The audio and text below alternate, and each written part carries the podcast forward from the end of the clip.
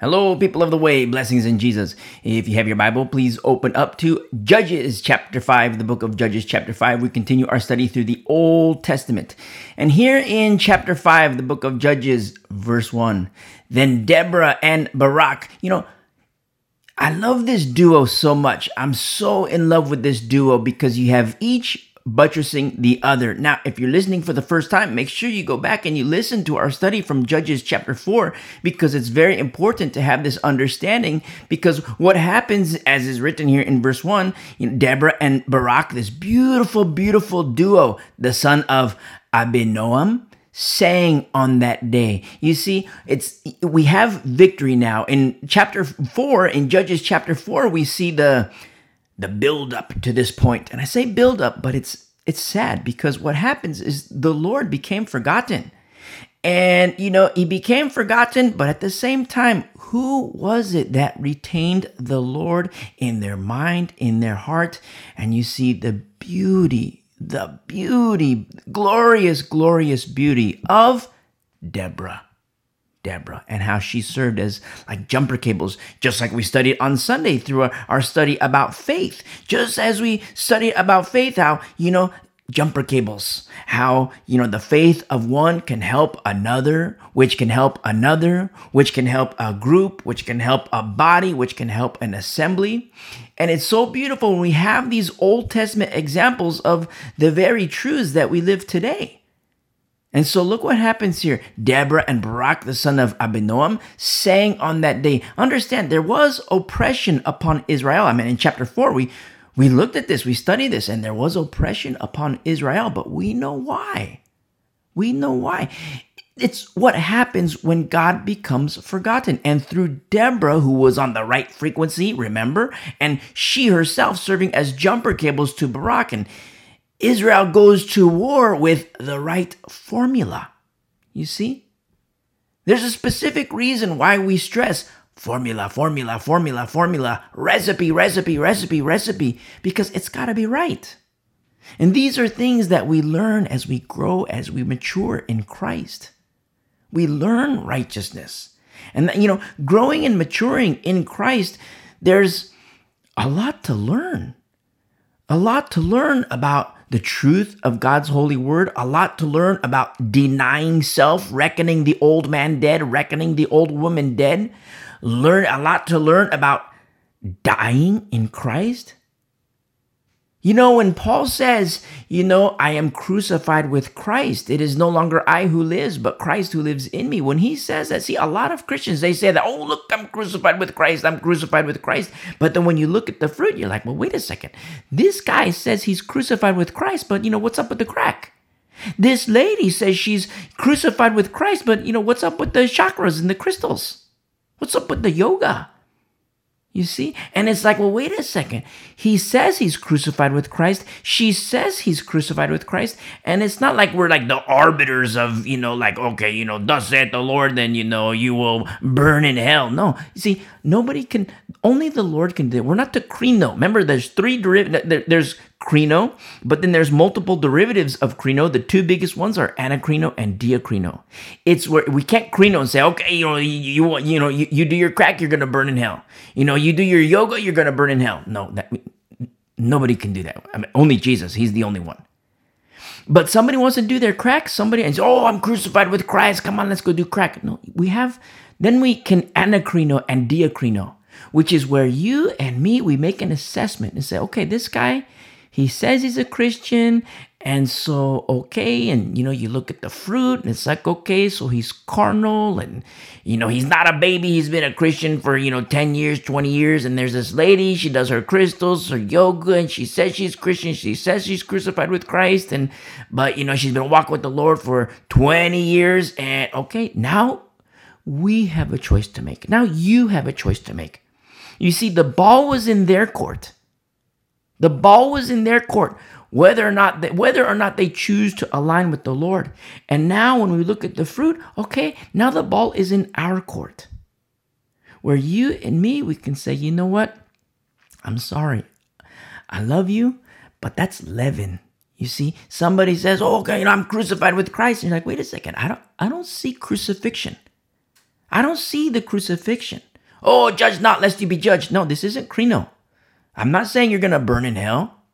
This is anakrino, where you make your choice. Now I have to make an assessment and I'm making my choice. This is diakrino, where we make this assessment and so the the the, the determining the the uh, uh, the course of action is now I'm gonna separate you and me. We're gonna say, you know what? This guy over here, he wants to do his crack. This lady over here, she wants to do her crystals and her chakras. Okay, they made their choice. Now you and me, we say, okay, we're gonna make our choice.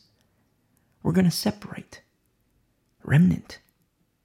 If the leaven wants to be leaven, okay. You know, look, look, at you know, you know, uh, brother, you want to do your crack, okay. Sister, you want to do your your crystals, your chakras, okay. You make your choice. But now I'm making my choice. Now you're making your choice, and we separate. You see, that's the remnant. Now, if you're listening for the first time, you might be like, you know, like, wow, that sounds kind of cold hearted. Go back and listen to our studies through First Corinthians. You'll understand more because that's precisely what Paul says to the saints in Corinth. He says, you know, First Corinthians chapter one, you know, you guys are saints. Everybody, you guys are saints. Praise be to the Lord. Chapter two, you guys are saints. Praise be to the Lord. Chapter three, you guys are saints, but you're babies. You're milk drinkers. I wish I could give you the the the the, the, the spiritual porterhouse and the spiritual pork chops, but no, we got to go to milk. We're, we're on the bottle because you're carnal babies. That's First Corinthians chapter 3. First Corinthians chapter 4. Okay, you guys are saints. But then First Corinthians chapter 5. Okay, now remnant. He says, uh, uh, You're rejoicing? It's not a good thing. You're rejoicing? It is not a good thing. Picture that. Picture that, where Paul, he says to Christians in their gathering, in their assembly, hey, you guys, you're rejoicing. It is not a good thing. You know how many people would kick Paul out of the church? You know how many people would shred his letters? How dare you say that we're our rejoice? Look, we're coming in the name of the Lord. And how dare you say that this is a, this is not a good thing? How dare you? You're so judgmental. Paul never says you're going to burn in hell. Paul never said that. But he does say remnant. Well, he says to everybody, he says, Your rejoicing isn't good. And then he says, Remnant, separate from the leaven. They want to do that? Okay. They made their choice. Now, remnant, you make your choice. If they want to dishonor the Lord, if they don't want their lives to be a sweet aroma, okay, they make their choice. But as for you, now you make your choice your lives as a sweet aroma unto the Lord, sacrificially offering of self unto the Lord. And with the separation, okay, now let's get you cleaned up. They want to live that way, they want to behave that way, okay. You still, you know, they're still brothers, they're still they're still sisters, but because of their carnality, you see, because of their carnality, Remember in Thessalonians, Paul says you can't say, you know, don't, don't say that they're not a brother. Don't say that they're not a sister. But at the same time, you have a choice to make. The Lord Jesus Christ, He is the one who's going to determine, okay, you know, you're going to burn in hell or, you know, you're a baby, you know, or whatever it is, you know. It, it, the Lord is the one who's going to make that krino, that judgment. But as for you and me, we have a choice to make. Now, understand, you know, it, it, babies are babies, and with babies, there's the behavior of babies. And, you know, in the case of Corinth, they were three years arrested development. For three years, no maturing in Christ. And so, for me personally, I kind of use that as a barometer. You know, somebody's, you know, uh, exemplifying works of the flesh. It's okay. How long you been a Christian? Now, if they say I've been a Christian my whole life for 30 years, 40 years, 50 years, it's like, okay, now, you know, I, I'm going to separate from you. If somebody says, "Well, I just became a Christian last week. I just became a Christian, you know, last month or 6 months ago." It's like, "Okay, then, then you're a baby and this is the behavior of babies and now we have to grow, we have to mature." You see? And so we make that that's anakrino and diakrino. We make these assessments. And it just blows me away so much because, you know, there's a specific formula. Righteousness what we learn from the Word of God, and not just learn, but what we apply from the Word of God. What we learn in the Word of God and applying the Word in our lives, in my life, in your life, you and me together, choosing to apply the Word of God in our lives. I mean, we see victory in Israel. In Judges 4, we see victory. But the whole chapter is not victory. The beginning of the chapter is oppression. The end is victory. So what happened in between in between oppression and victory? What in the world happened? And the same can be said, you know, between victory and oppression. What in the world happened? Well, the Lord was either remembered or he was forgotten. When he's remembered, victory. When he's forgotten, oppression. You see? And so, we, and know, praise be to the Lord. In Judges 4, we see the beauty, the glorious beauty of beautiful, beautiful, beautiful, beautiful Deborah. I'm so in love with her. She's beautiful. And then you see victory. Israel is victorious.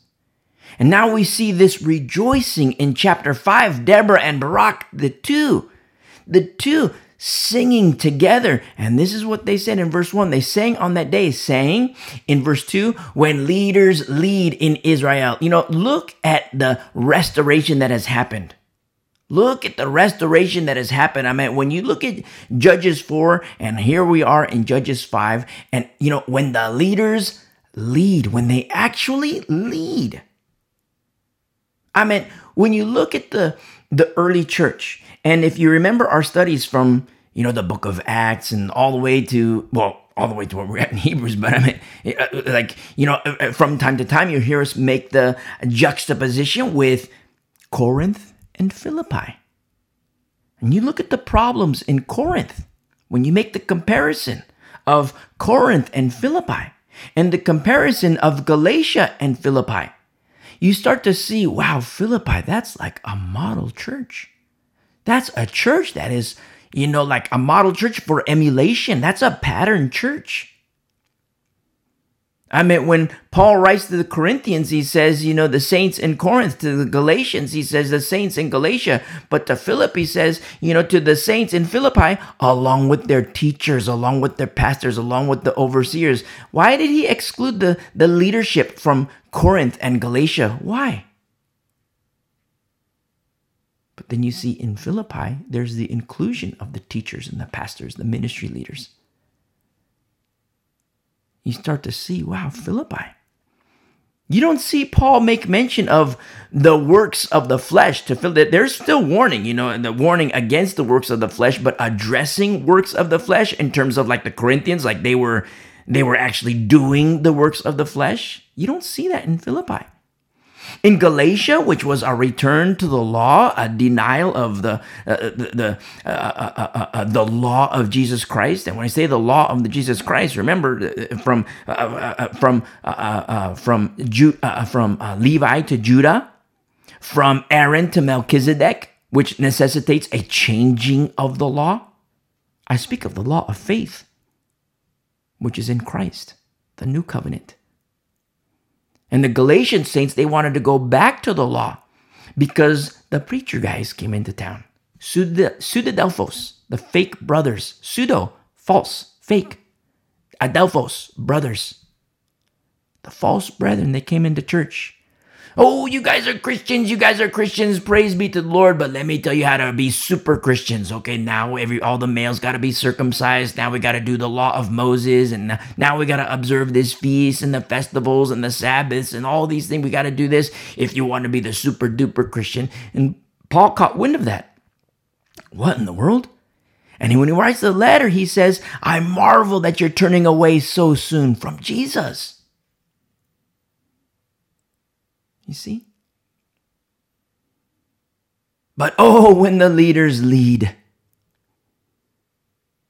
the pastors of Philippi, the teachers of Philippi, the elders of Philippi. Praise be to the Lord. They're not, they're definitely not defunct. Definitely not defunct. Where you find the defunct, that's Galatia and Corinth. If the overseers in Philippi were the standard, we wouldn't see the stumbling that we see in Corinth and Galatia. Remember, leadership matters. Remember the love-hate relationship that we mentioned when, you know, we opened up, we started our study in the book of Corinthians, First Corinthians, and wow, I have this love-hate relationship where I love, I love the saints, I love the the word, and I love, I love all of it. But the hate side of that relationship is, man, I hate the works of the flesh that we see. But what about today? We see the exact same thing, the works of the flesh. Oh, but how beautiful it is when the leaders lead. When godly leaders lead in godliness. Now, it's not for puffery or self aggrandizement, but as a pattern for emulation, just as the Bible tells us. You see, the Bible tells us about these patterns while also telling us about the imposters. But oh, when the leaders lead. Let's look at verse 2 here in Judges chapter 5. When leaders lead in Israel, when the people willingly offer themselves, bless the Lord. You see, when you look at verse 2, who do you see? You see leaders, you see the people, and then you see the Lord. The leaders are leading, the people have learned to willingly offer themselves, and the Lord, He receives praise. You see, the formula is restored. The formula is right once again. Verse 3 Hear, O kings! Exclamation point. Give ear, O princes! Exclamation point. I, even I, will sing to the Lord. I will sing praise to the Lord, God of Israel. Now, remember chapter 4. In Judges chapter 4, no one had ears. No one had ears except Deborah. And then here in chapter 5, verse 3, hear, O kings, hear, O princes! Exclamation point. Deborah here, you know what she's doing? She's calling out the men. She's calling out the guys, the men, kings, princes. She's calling them out. Because when she says when the uh, when the song here says in verse 3, hear and give ear, how that translates in the Hebrews, open your ears and understand. Open your ears and understand, O kings, O princes. Remember verse 2, but when the leaders lead, praise the Lord that she had ears to hear. And it's kind of sad because it it didn't have to get to the point of oppression that we see in chapter 4. It didn't have to get to that point at all. I mean, had the leaders been leading, it wouldn't have got to that point. Remember, under the leadership of Joshua, you don't see oppression. Under the leadership of Joshua with those with the elders, you don't see the oppression. Why? The formula is right. The leaders were leading. Leadership matters. But then when they died, they got old, they died, and then all of a sudden, the next generation, they grew up not knowing the Lord. Think about their grandkids and grandkids and grandkids and grandkids, generation upon generation upon generation that doesn't know the Lord. But how beautiful it is, not just when the leaders lead, but Deborah, she made her choice. You see, she made her choice. I mean, when all Israel was defiled, who wasn't? We see Moses, Joshua, who made their choice, Joshua, Caleb, you see, Phineas, all these beautiful, beautiful people. By faith, remember our study on Sunday? It just so happens, it just so happens. That inner chamber of faith where they could see from a distance, they could see Messiah. I meant Joshua worshiping an angel. Had it not been Jesus, that's death penalty.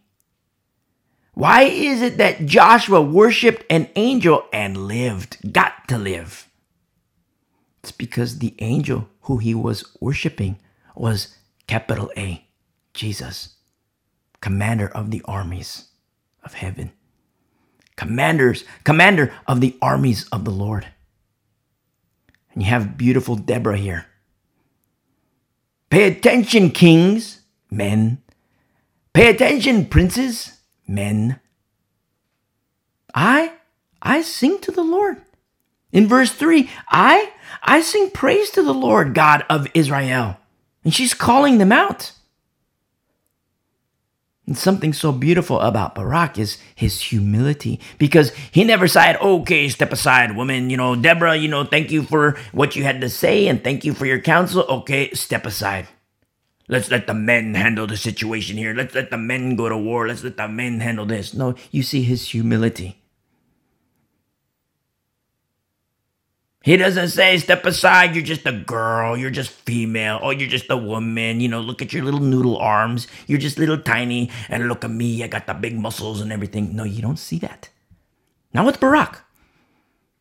You see that with some stupid men in the Old Testament. You see that with some stupid men, New Testament. You see that with some stupid men today. In Christ, there is no male, female. There is order. There is structure. With Barak, you see just the opposite. He says, you know, there's going to be war. He says, you know what, uh, uh, Deborah, I'm not going without you. I'm not going without you. Praise be to the Lord. It reminds me of Paul. Paul and Chloe and Lydia, Priscilla,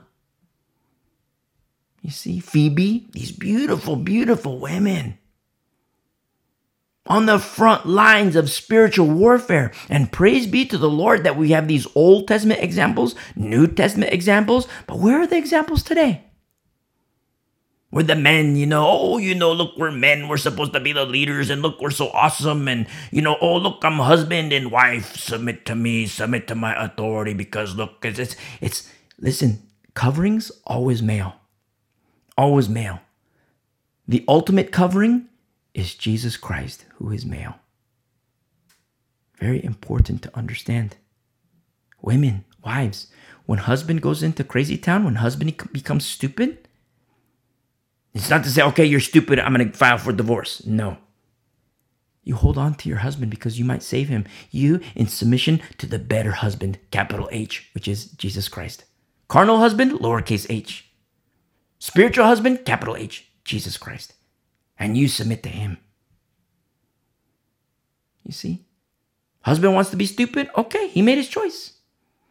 I mean, when if, if like sexual sin, that's when we get into divorce territory, where you know there's uh, the the the the the, the Lord gives that's an, a, a door that's an option. Divorce. He hates divorce. And a lot of wives get taken on guilt trips where it's like, well, you know, the, the husband says, well, you know, I'm sorry, I'm sorry, I'm sorry, I'm sorry. It's like, well, okay. You're sorry because you were caught with another woman, with the strippers, with the prostitutes, with the pornography, and now you're caught. And sometimes it's even ministry leaders, pastors, which they disqualify themselves. And yet they attempt to go into the ministry. There's a very, very, very specific formula. You know what to look for. I mean, if you're listening for the first time, you're like, well, wait a second, I don't know what to look for. Go back and listen to the pastoral epistles. Everything's housed for you. The Thewayunderground.com. Everything is archived for you. Go listen. It's for you so that you can understand. You see? So that you can grow and mature in Christ and become deadly in Christ, the good deadly. You see? And a lot of women get taken on the guilt trips. Oh, you know, the, the pastors, you know, oh, pastor, we seek counsel. We need marriage counseling. We, we need marriage counseling, pastor. To a, a pastor who's on his third marriage. It's one thing to be on a third marriage. And now, biblically speaking, if a pastor's on a third marriage, the other two wives, they better be dead. They better be dead. Because death is the only thing that can break that. Remember the study we had in Romans? Pastor said, Oh, I'm on my third wife. Oh, I'm so sorry for you, that your previous two losses. Wow, you know, and oh, no, no, no, we had irreconcilable differences. Okay, have a nice day. You call yourself pastor, but you're disqualified. I'm out of here. You see? But then you have these stupid men, pastors. Oh, I'm the pastor. You have to, the Bible says you have to submit to my authority. You see, listen, the Bible does say submit to your pastor. The Bible does say that. But the Bible, it is also written, what is a pastor? Because you could have a pastor on his third marriage and he's going to the prostitutes and the strippers and you know the uh, uh, uh, uh, the Ouija boards, the casino, you know all kinds of different things. And the Bible does say, you know, submit yourselves to your pastors because they watch out for your soul. And this guy calls himself a pastor, but will you submit yourself to such a fool? No, you cannot. You must not. You are forbidden from doing that. The Bible doesn't permit you to do that. You see? But as is written in Hosea, nothing new under the sun, my people perish for lack of knowledge. So, husband and wife, oh, Pastor, we need marriage counseling. We need marriage counseling. Oh, you're on your third marriage. Surely you must know. You, you know, you've been around the block a little bit, Pastor. Surely you must know the ropes. So teach us your ways. Oh, Pastor, you're on your third marriage and your other two wives aren't dead. Teach us your ways, Pastor. The Bible says we have to submit to you. So we're going to submit to you, Pastor. And the pastor says, Okay, wife, it's your fault. Look, you're little chubby, you're wrinkly, and your husband has his problem with pornography because it's your fault, wife. Your husband went to the strippers because it's your fault, wife. Your husband went to the prostitutes and you know, girl number two, three, four, five, six, seven, eight, nine, ten, because it's your fault, wife. Because look, you're chubby. Because look, you're wrinkly because you're getting old, your hair is falling out, and you don't wear makeup. And you know, wow, I saw your picture when you were 20 years old, and I look at you now, and wow, you know what? I don't blame your husband. Stupid, stupid, stupid, wicked men. Wicked men. Let me tell you something to my beautiful sisters in Christ. There is absolutely, absolutely, and I tell you the truth, there is nothing more gorgeous and beautiful than righteousness. Nothing. And I don't care what you look like. You see? You can be chubby, wrinkly. You can, you know, you get older, your hair is going to fall out. Nothing more beautiful than righteousness. You can be chubby. Nothing more beautiful than righteousness. You see? The dresses don't fit anymore. Nothing more beautiful than righteousness. You get in a car accident, you lose your legs. Nothing more beautiful than righteousness. You have scars. Nothing more beautiful than righteousness. You see? But then you have wicked men at the pulpit. They're disqualified. Oh, wife, your husband has a problem with pornography because of you. You let yourself go, look, you know, go to the gym, work out. Oh, look, you don't dress like this anymore. You got to keep him interested. You got to keep him interested. So you got to dress like this. You got to look like this. You got to, you know, do the makeup and all this. Wicked, wicked fools standing at the pulpit giving counsel. But oh, when the leaders lead, when the leaders lead in the church, when the formula is right, You'll have a pastor that will teach you about the ways of righteousness, the ways of our Lord. the ways that lead to paradise. But the ways of the fool, they also speak. You have to discern. You have to discern. You see? And with Barak and Deborah,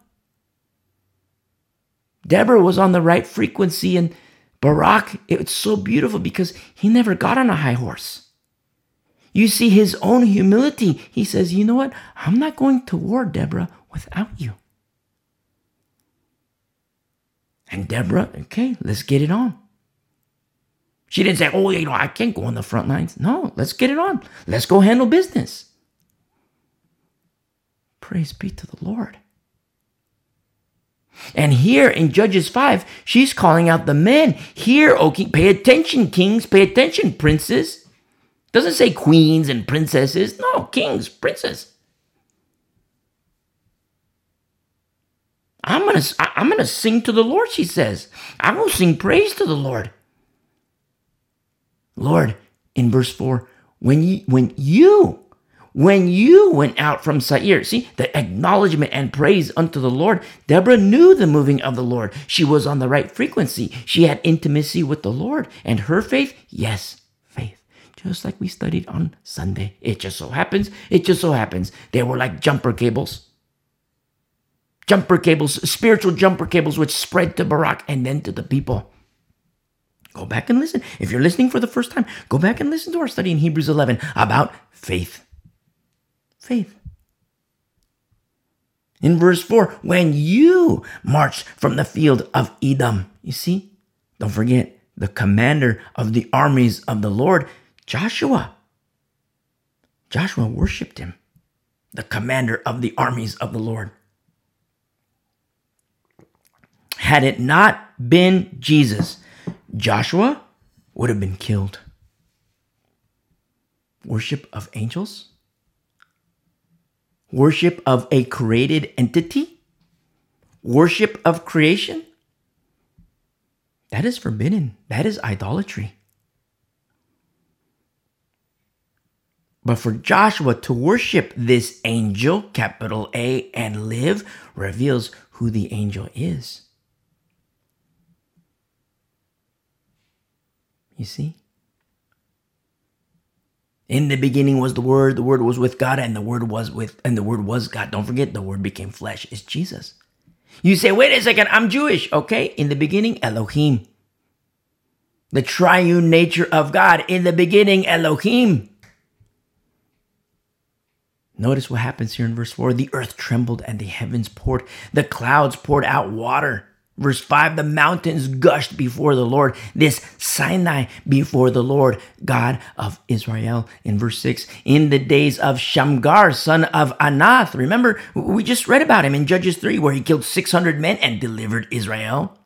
In the days of Yael. We, we just read about Yael last week. Beautiful, beautiful, beautiful Yael. I like Yael. I like tough. I like tough. Look what happens here in verse 6. In the days of Shamgar, son of Anath, in the days of Yael, the highways were deserted and the travelers walked along the byways. You say, wait a second.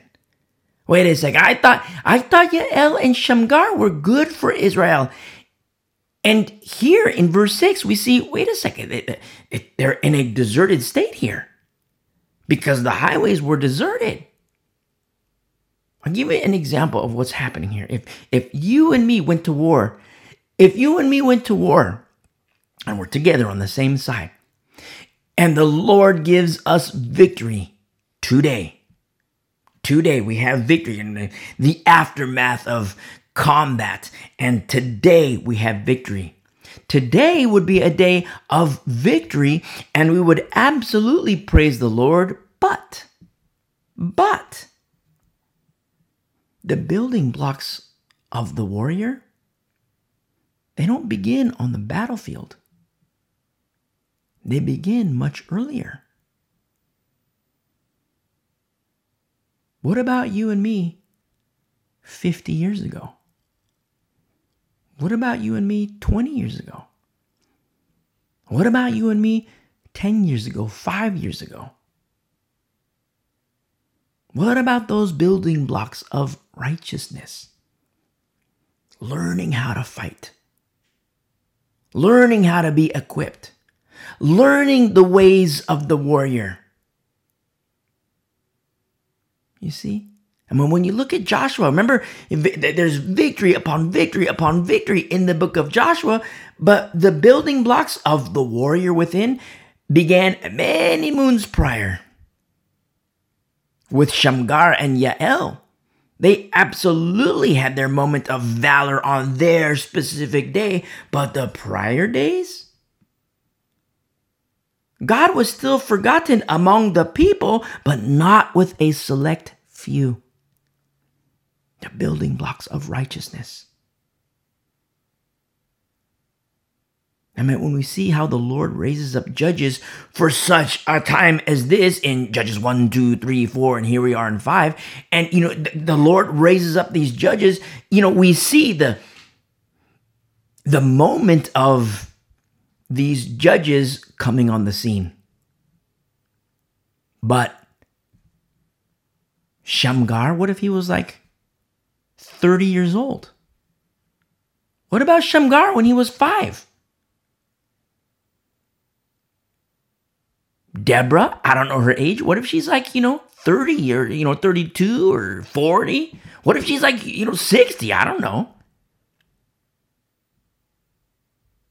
The moment they come on the scene, praise be to the Lord that they were raised for such a time as this in their era. But what about the building blocks? What about Shamgar when he was five years old? What about uh, uh, Deborah when she was seven years old? You see? Each of them making their choice, 10 years old, making a choice, 15 years old, making a choice, 20 years old, making a choice, 25 years old, making a choice, 30 years old, making a choice, 35, 40, making a choice. And then boom, the Lord knows that's my guy, that's my gal. I'm going to use him, I'm going to use her. Israel had forgotten the Lord. Shamgar, he didn't. Deborah didn't. You see, Yael, she made her choice. A good choice. Remember, she was married to a dumb husband. Her dumb husband made his choice. Yael, his wife, made her choice. You see? It's the exact same today. As God becomes forgotten and is forgotten among the masses, and I speak, this is the church.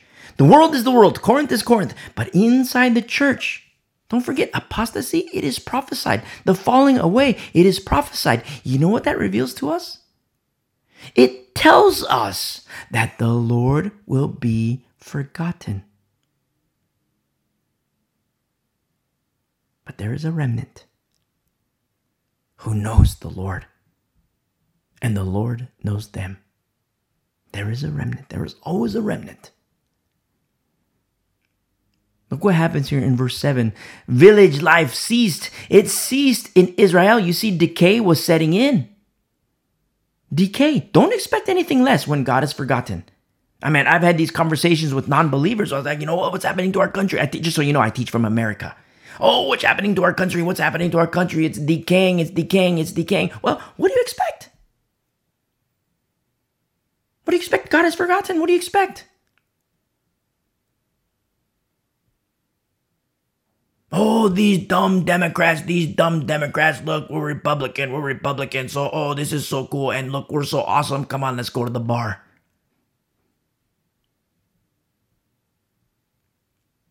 Oh, these dumb Republicans, these dumb Republicans. Look, you know, we're Democrats. Come on, let's go to the strip club. Where is righteousness? Where is righteousness? Straight up, where is it? Where can it be found? Among the masses?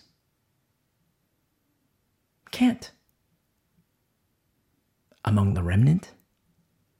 Different ballgame. You see? Different ballgame.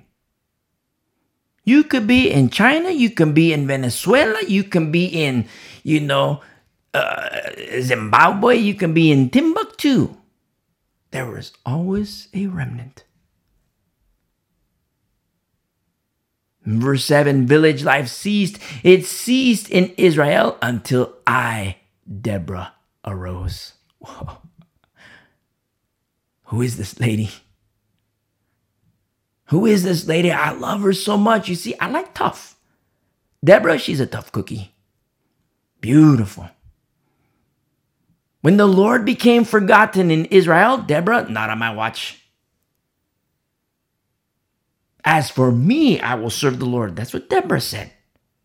In her heart of hearts, I will serve the Lord. This guy wants to do that. That's nice. This lady wants to do that. That's nice. As for me, I'm going to serve the Lord and I'm going to honor him. My life is going to be a sweet aroma unto him. The men, they were fools. Deborah was wise. You see? To my sisters in Christ, I love you. To my sisters in Christ, bad pastors bad pastors have taught wrongly about the homemaker. Wrongly. Go back and listen to our studies in Titus chapter 2. You'll understand more. You see? People say, oh, but the men are the leaders. The men are the leaders. Hey, absolutely. But there's a problem. Where in the world are they? Oh, the men are supposed to be the leaders. Oh, look, I'm a guy. I'm a man. So look, I'm so awesome. And, you know, step aside, pipsqueak. Hey, woman, you know, hey, step aside. Hey, little girl, step aside. You're just a girl. You're just a girl. Step aside because look, I'm the man. I'm going to be the pastor and I make all the decisions. And listen, carnally speaking, they might look like a man. Spiritually speaking, they're little tiny babies. Little tiny bit. Sometimes they're wolves. You see? Where are the men? And that's what we see in, you know, when there are these voids of leadership. You know what the Lord does? He raises up a generation, which are both male and female, young and old. Praise the Lord for Deborah. Praise the Lord for Yael. Praise the Lord for Esther. Praise the Lord for Chloe. Beautiful, beautiful Chloe. Israel was in decay in Judges 4. Israel, Israel was in decay. And Deborah says, until I arose. In verse 7, until I arose. You see? Arose a mother in Israel. You see, don't forget the prior Deborah who gave milk to baby Jacob. And then there's this Deborah who to grown Israel is giving milk, a different kind. What I also like to call jumper cables. You see? In verse 8, they chose new gods. You see, there's a cause and effect with the Lord. He is reactionary. The people chose idolatry, there's cause and effect. Ball's in their court. They want to do the Baal. They want to do the Ashtoreth. They want to do the Moloch. Okay, ball's in their court. Now, ball's in the Lord's court. He's going to respond accordingly. Whatsoever a man sows, that he must reap as the Bible says. They chose new gods in verse 8. Then there was war in the gates. Remember Eglon? Remember Eglon? We just studied him several weeks ago. You figure, okay, the Lord is going to strengthen Israel for battle, but that's not what happened. The Lord strengthened Eglon and not Israel. Why? The formula wasn't right in the camp of Israel. And there was strengthening upon the enemy of Israel. And you're listening, you hear that, and you read it, and you're like, well, wait a second. I don't get it. I don't understand. But when you go back and you listen to our study from Deuteronomy 28, the Lord, He's just doing exactly, exactly what He said He would do. It is written in verse 8. Not a, not a shield or spear was seen among 40,000 in Israel. You see, a multitude of people and no weapons for war. You see, complacency kills. Complacency kills. We used to say that all the time when I was in certain circles complacency kills. Jesus says this too. When you know a man is freed from a demon, praise be to the Lord. He's the, the demon has left, the demon has fled, and then all of a sudden Jesus is the one who says that demon he's going to come back. He's going to come back and he's not going to be alone. He's going to come with demons who are worse than he. And the complacent believer, the demons are going to come back and they're going to see, wow, look, this guy, how it translates, it's, it's spiritual vacation. It's like the guy's on vacation. Complacent. A believer who's complacent. And Jesus says the demons, they're going to go in and they're going to mess, they're going to just take over. And Jesus says the state of that man will be worse than the first. Have you ever seen that? I mean, you see it today. You see it today. It is happening. We're living. You see a guy who's, say, like, you know, a guy who does uh, marijuana, a guy who does his marijuana, and he becomes a Christian. Praise be to the Lord. He no longer has the chemical. He's freed. He doesn't have these chemical dependencies. But then he goes to a church where the pastor is disqualified. It's unbeknownst to him because he's a baby Christian. The problem is that fellowship breeds baby Christians. And you figure, wow, cool, look, you know, the Lord freed me, praise be to the Lord. And yes, absolutely, praise be to the Lord. But those demons, that demon, he's to come back with demons that are worse than him. You see? And that beautiful, beautiful, beautiful young baby Christian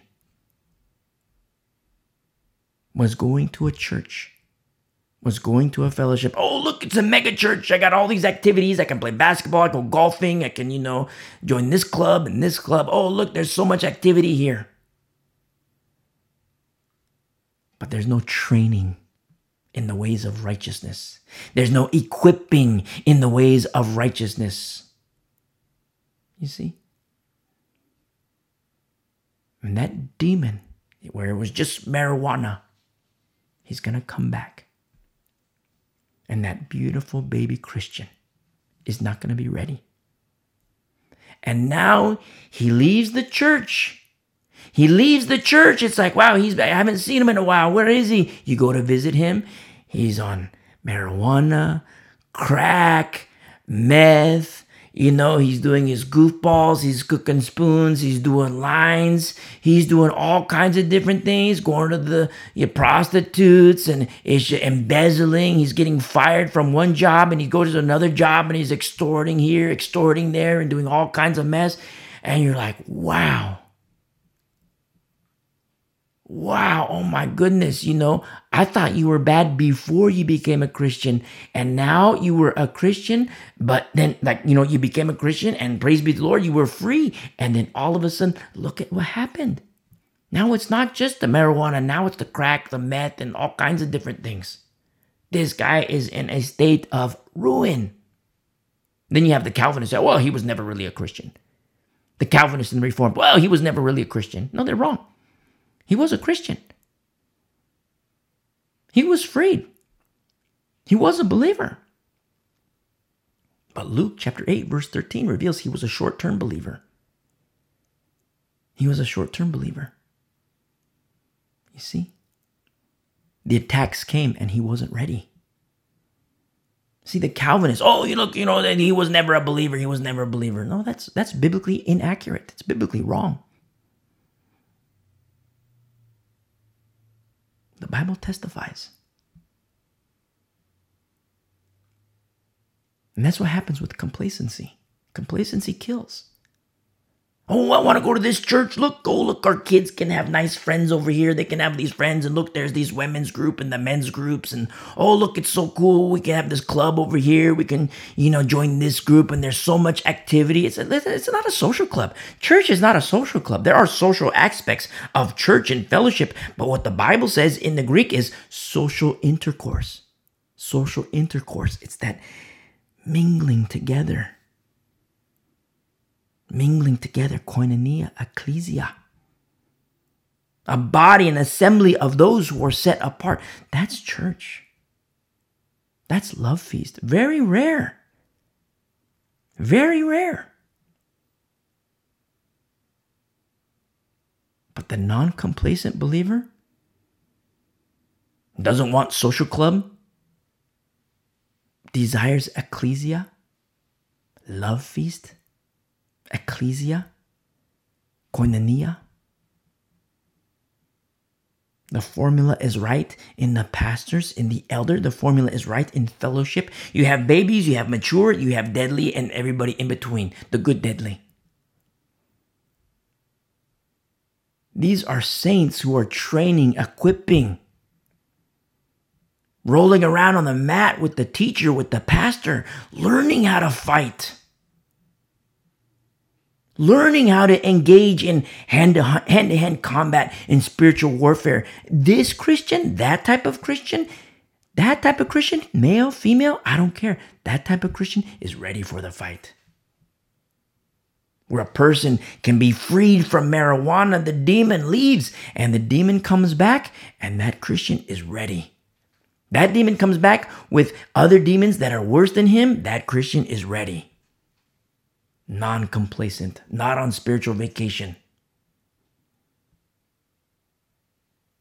Remember the demons were with the sons of Sceva? They say, Jesus we know, Paul we know, but who in the world are you? And with the saint, with the Christian who's equipped and knows how to fight, it's a different ballgame. But Satan knows this too. Satan knows this too. He doesn't mind the baby Christians. He likes churches where, you know, they foster babiness. In these last days, we know that Satan knows his time is short. The Bible says in the last days, Satan knows his time is short. You would think you would think churches would be training like crazy. You would think pastors would be training like crazy, equipping the saints. You would think that pastors would be getting not just the word out. That's like more of a evangel evangelizing, which isn't a bad thing. That is a good thing.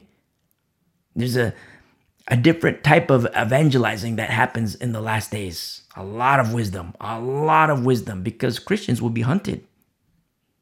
We're going to be hunted in the last days. A lot of wisdom is required for evangelizing in these last days. But you would think because the word of God reveals Satan knows his time is short, that means he's going to intensify his fight, the demonic realm. And you would think pastors would be equipping like crazy, getting ready for spiritual battle and engaging in spiritual battle. You would think. But that's not the case. That's not what we see today. Today, we see the church is asleep. Not a shield or spear is seen. You see? And that's what we see here. That's what we see here in verse 8. They chose new gods. Then there was war in the gates. Not a shield or spear was seen among 40,000 in Israel. In verse 9, my heart is with the rulers of Israel. You see, Deborah has a heart for leadership. She knows that leadership matters, and her heart is with the leaders, but a certain kind.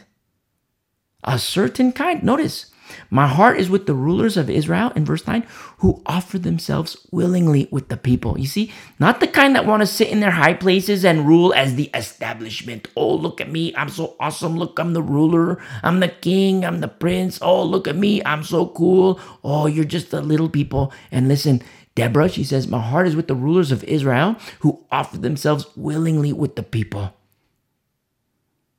She likes the rulers who are among the people They offer themselves willingly with the people. And she says, Bless the Lord. Exclamation point. Bless the Lord. In verse 10, speak, you who ride on white donkeys, who sit in judges' attire. You see, a call is made to judges. Those who sit in judges' attire. Now, they sit in judges' attire, but whether or not they are judges, that's going to be determined. You see, it's like pastors.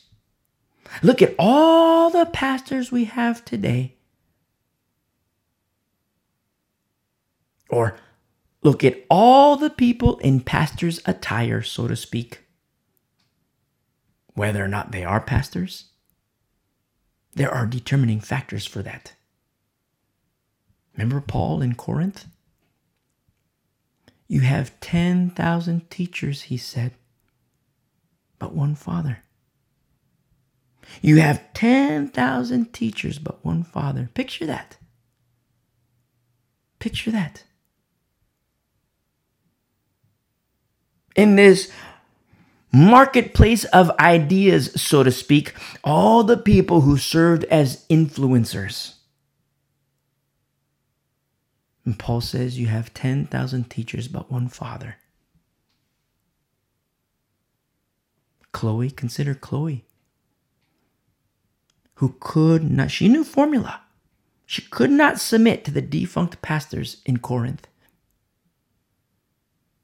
You see? She had a good teacher in Paul. Praise be to the Lord. Praise be to the Lord when the leaders lead. How beautiful it is when the leaders lead. But when they don't, who is it that the Lord raises up? You see? In verse 10, speak you who ride on white donkeys, who sit in judges' attire, and who walk along the road. In verse 11, far from the noise of the archers among the watering places. You see, there's a buildup of something happening here. This account in this song. There's something, this buildup, also of something else that should be happening. Because this buildup, the sounds of war, they're far away. They're far away. I mean, you know, the, in verse 11, from the noise of the archers, the sounds of war are far, but it's coming. It's far, but it's coming. That is what is happening. And among the watering places, something else should be happening. And that's what we see here in, in verse 11. Among the watering places, there. There they shall recount the righteous acts of the Lord. That is what should be happening. But what is in their mind? What is in their heart? I think of today. The noise of the archers in the spiritual realm are coming. It's getting louder. The demonic realm, they know their time is short. And there are people in pastor's attire who should be mindful of the righteous acts of the Lord. But what do we see? What do we see?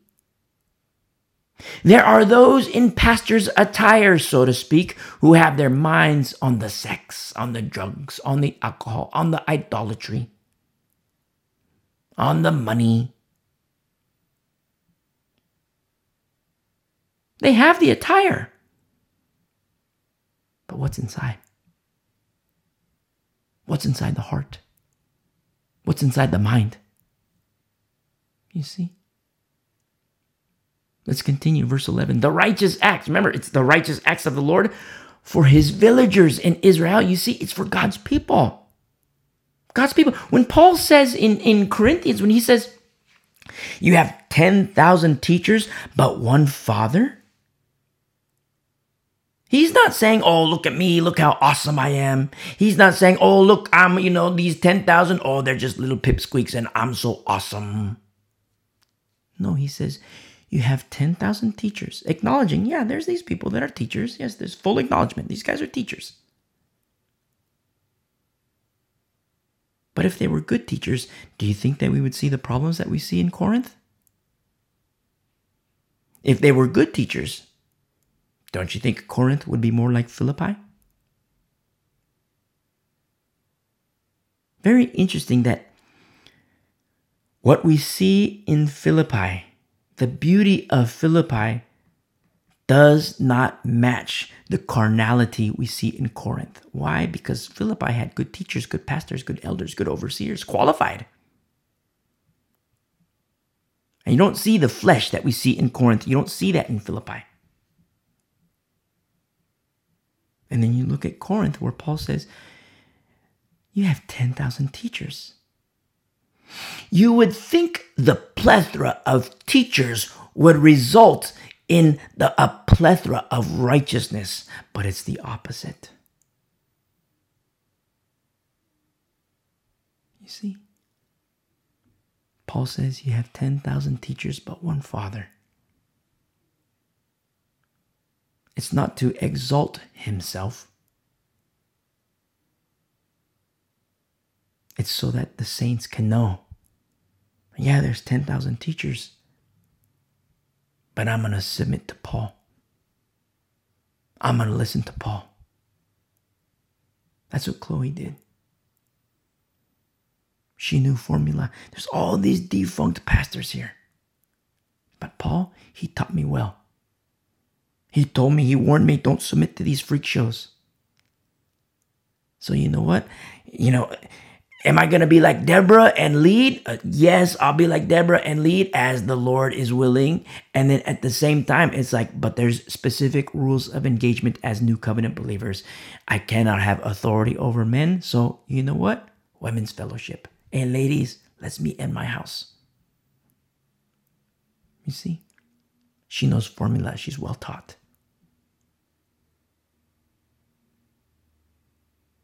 And when they, when the works of the flesh become like just overflowing, they let Paul know. Those in Chloe's household, they let Paul know. Male covering. You see?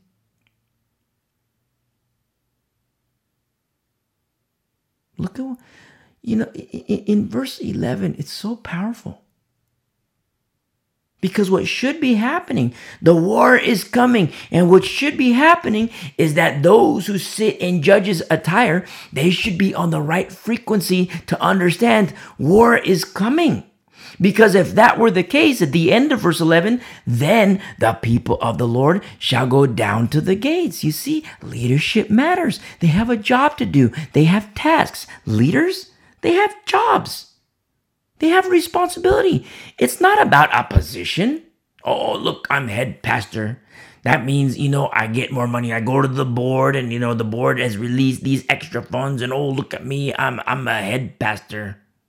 I'm the head pastor. I'm the head elder. I'm the head deacon. I'm the head bishop. Paul, he denied. He says, listen, you know, it's it's biblical that you know uh, and and and, and uh, um, that the ox is worthy, but at the same time, Paul denied it. He says, "I don't want your money." He says, "Present your soul a living sacrifice." I don't want your money. Leadership. Leadership. It's about serving faithfully in the capacity of that role and serving faithfully unto God. Unto God. That's leadership.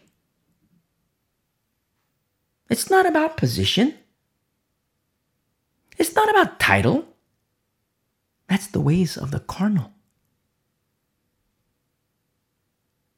I mean, in verse 9 and 10, we see that Deborah's heart is with the rulers, and there is a call to those in judges' attire. And you figure, okay, you know, there's a lot of people to choose from. But then we get to verse 12 Awake, awake, Deborah. Awake, awake, sing a song. Arise, Barak, and lead your captives away, O son of Abinoam. For such a time as this, in their generation, there were two Deborah and Barak. You see? In verse 13, then the survivors came down, translates in the Hebrew as the remnant. Then the remnant came down. The people against the nobles. The Lord came down for me against the mighty. You see, in the Hebrew, this translates as the Lord gave dominion over the mighty. The battle has arrived. Deborah for such a time as this. Barak for such a time as this. Where are the Deborahs of our time? Where are the Baraks of our time? Where are the Chloes of our time? Where are the Pauls of our time? I wonder, I wonder, I wonder. Notice what happens here in verse 14. From Ephraim there, from Ephraim were those whose roots were in Amalek. After you, Benjamin, with your peoples from Machir, rulers came down, and from Zebulun, those who bear the recruiter's staff. Now, there some parts of there are some times when I take issue with translations. This is one of them, the New King James. I take issue with the translators here because the Hebrew translates as those who handle the stick of the scribe, or it translates more as those who handle the writing instrument. And I get why the translators of the New King James, I meant way back in the day, I get, and this is pre Alexandrian too, which is has relative safety, but it's very important to st- stick to the original manuscripts. And I get, I understand why the translators of the New King James pre Alexandrian, why they say recruiter staff, because, you know, notice it's a time of war. It's a time of war, and people are coming with their writing instruments. It's just like, wait a second, that just doesn't seem to fit. I mean, it's a time of war, and instead of the sword, instead of the javelin, you know, people are going to be coming with, you know, the pens. People are becoming with, you know, their, their, you know, their, their, their writing, their, their ink stick to those with ears.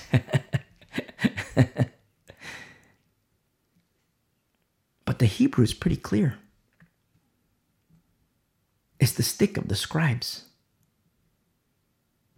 in the book of Judges, it sounds completely crazy. I mean, there's war and they're going to go, you know, pick up the pens. It sounds crazy for judges. But as new covenant believers, it doesn't sound crazy at all. When you consider the writing instruments of Matthew, Mark, Luke, John, Paul, James, Peter, it's so beautiful.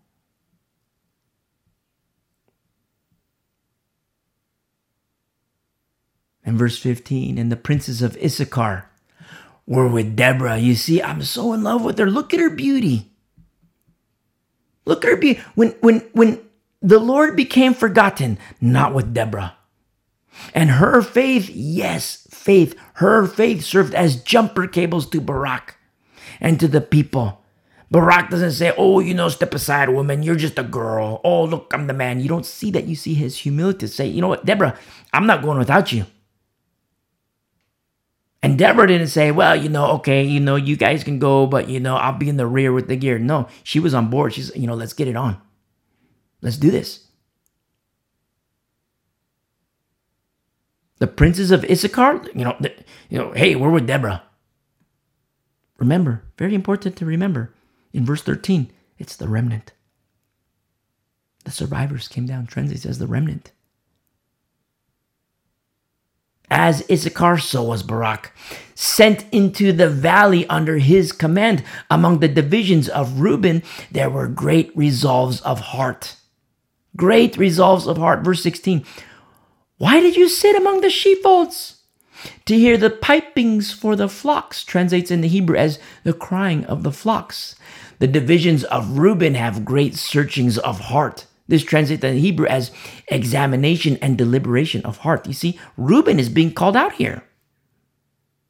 It's time for war, Reuben, and you didn't engage? It's time for war, Reuben, and you sit among the sheepfolds? Notice we also see some faults within the tribes. Remember, remnant. Verse 13, remnant. And we see some faults here with the tribes. Reuben, it's a time for war. Why are you at home? You see? Reuben, why aren't you with Issachar? Who's with Deborah? Why aren't you with Issachar, who's with Deborah and led by Barak? Why are you at home? Why is it that you're at home and you want to hear the crying of the flocks? No, it's time for war. But not 100% are ready. You see?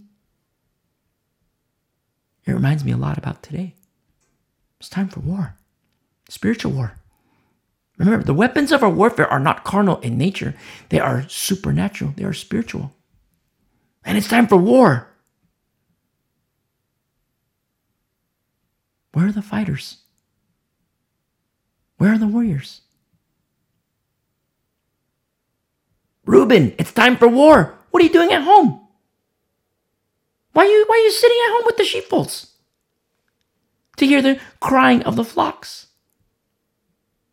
You see? That's how it's going to be in the last days. It's time for war. War. Spiritual war in the spirit realm. It's not coming, it's here. Where are the warriors? Where?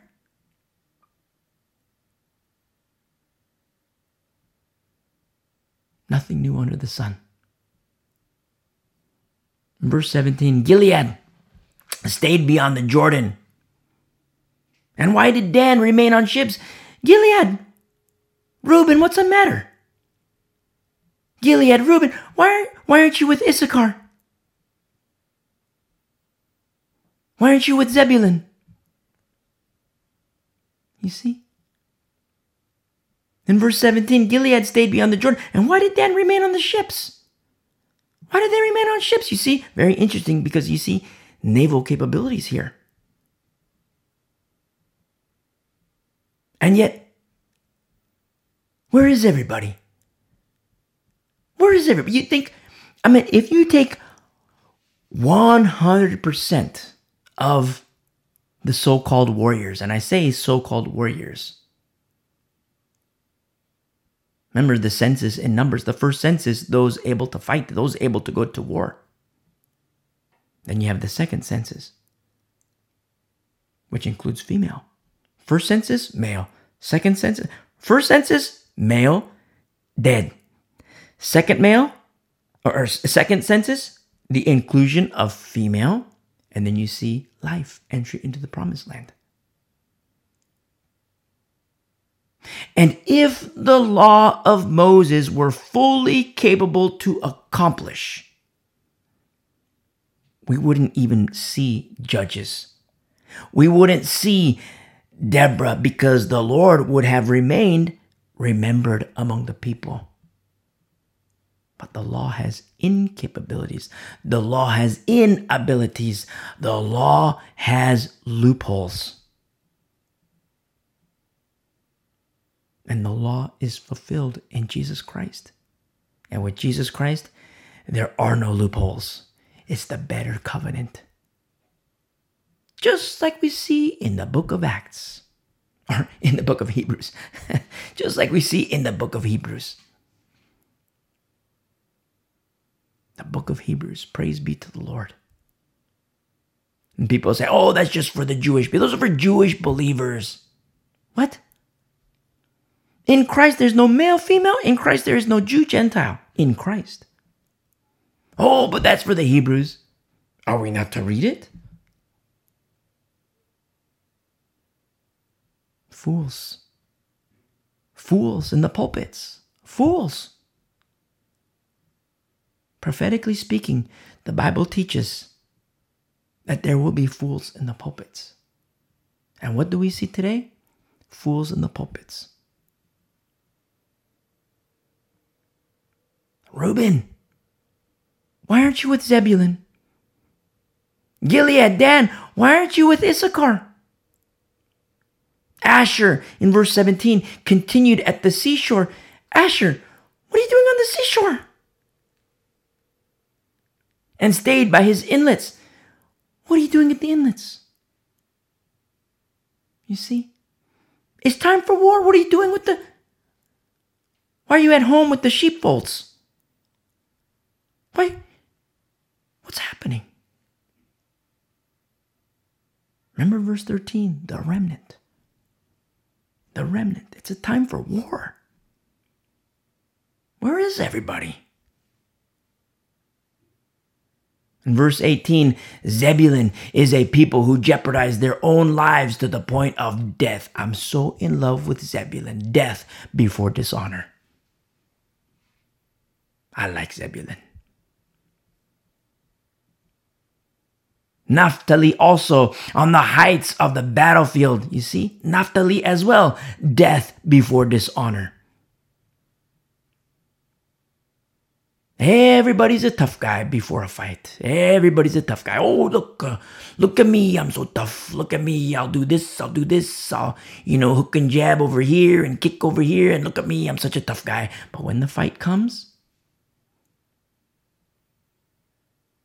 when a fight is hours away, when a fight is minutes away, when a fight is seconds away, there's something that is revealed. The mettle of a man, the mettle of a woman Some have it, some don't. Some learn to have it and some never learn. And I in one sense I don't like putting it in these terms because it does evoke carnal impulses, but at the same time we have to focus on the mindset and the heart of the fighter, of the warrior. Because the spiritual battle that isn't coming the spiritual batter, battle that is already here. And that battle will intensify, and that battle will be incredibly fierce. You know what Jesus says of the last day's battle? He says, No flesh will be saved, even the elect. That's what Jesus says. Even the elect. Nobody will be saved, even the elect. That's what Jesus says. You know how fierce that battle is? I mean, picture that. That's 100% casualty rate.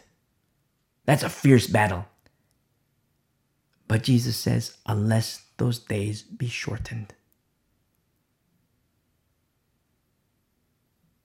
That's the direction that we're headed towards. It would be a 100% casualty rate. Even the elect unless those days be shortened. Those days will be shortened. Oh, that's Israel. That's Israel. Matthew 24. Those are the Jews. Those are the Jews. Those are the Jews. The pre tribulation rapture people say. Wrong. Remember Hebrews 11? Their perfection isn't apart from us. It is written. It is written, it is also written, it is also written, it is also written. Sometimes there are 50, it is also written. Sometimes there are 20, it is also written. Sometimes there's five, it is also written. But where are the sons of Issachar today? Where are the sons of Issachar today?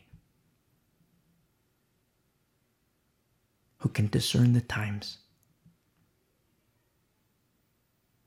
And Jesus says that's how fierce the last day's fight is going to be. 100% casualty rate. 100% casualty rate. Even no flesh will be saved, even the elect. Unless those days be shortened. And the Lord will shorten those days. So we're not going to have 100% casualty rate and we're not going to have 0% casualty rate. but there will be casualties. The church will take casualties. Don't forget what's also prophesied the falling away, apostasy. Strong delusion, which is a result of having no love of the truth, Second Thessalonians chapter 2. Remember? Strong delusion. I mean, you look at the world today and you see strong delusion like crazy. It's everywhere. Everybody's turning crazy. It's a sign of the times. Look at what is taught in schools. Look at what is in the public marketplace. Look at entertainment. Everybody's going crazy. You say, okay, that's the world. It's safe in the church. No, it isn't. It is not safe. You have to know formula. Because when the formula is right, it is safe. Strong delusion has entered the church, which reveals something else the prophecy of God's judgment coming first to the church. Strong delusion. It's inside the church. But it is a result of not loving the truth which is why we say, you and me together. We must have a strong, profound, deep love of the truth, no matter how much it hurts.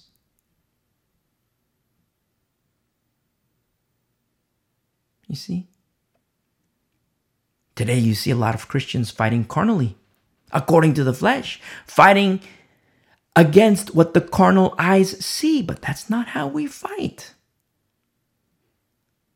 The same commander of the armies of the Lord that we read in the Old Testament, the same commander. We have different rules of engagement under the better covenant. Our fight is spiritual. In Judges 5, we see faults in rulers, peoples, tribes, but there is a remnant that fights valiantly. You see? Valiantly. It's a remnant. In verse 19, the kings came and fought. Then the king, kings of Canaan fought in Taanach by the waters of Megiddo. They took no spoils of silver. So understand the Canaanites, they fight. They're by the waters of Megiddo. Very interesting, Megiddo. Look what happens in this fight in verse 20. They fought from the heavens. This is beautiful. So beautiful. In verse 20. They fought from the heavens. Very interesting. Who is it that fought? Who is it that joined in this battle? The stars from their courses fought against Sisera. You see? The stars from their courses fought against Sisera. Now, part of me wants to warn here because there are very poisonous doctrines that are formulated with passages such as this, where certain dogmas of Mormonism, astrology, and ideas of the apostate. But the other part of me doesn't want to warn at all because it's so simple. It's so simple. Who fought against Sisera here in verse 20? In the Hebrew, it translates as shining princes came down the highway or shining princes came down the staircase. You know what it is? Angels. Angels fought. I mean, in the case of Hezekiah, remember Hezekiah? It was one angel that destroyed the armies of Assyria. Remember here in Judges chapter 5, the fighters here, these are remnant fighters. These are the fighters, the warriors of the remnant. And the angels, they joined in the fight. You see? Other peoples, other tribes, you know what they did? They stayed home with the animals at the seashore, at the inlets, they missed out on this angelic attachment. They missed out. Now just think for a moment. Just think for a moment. the commander of the armies of the Lord. Jesus. When he sends reinforcements, do you think angels are excluded? Let me say that again. When Jesus sends reinforcements, do you think angels will be excluded? The answer is no. We see this very thing in the book of Acts angels coming down to minister, angels coming down to serve, angels coming down to help. But there's a very specific formula with the Christians, with the saints in the book of Acts. Very specific formula. Holy.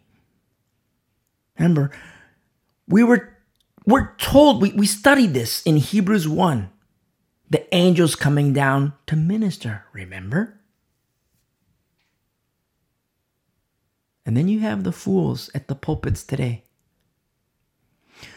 Oh, the gifts of the Spirit that we see in the book of Acts, that was for 2,000 years ago, another dispensation. It's not for today. It's not for today. It's not for today. It's said widely and widely held among the Calvinists, among the Reformed theology, which we call theory, among the Presbyterian. Oh, that was for 2,000 years ago. It's not for today. That, oh, that guy, he was never really a Christian.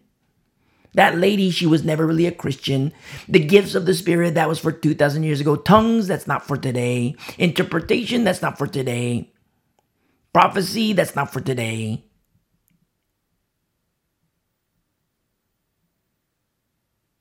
You see?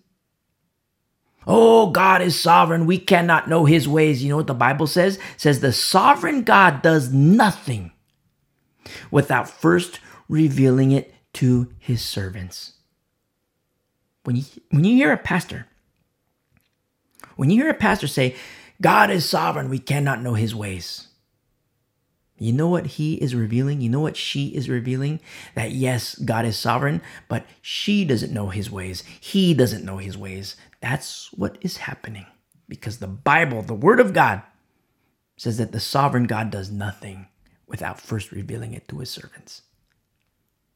Look at what he revealed to Isaiah.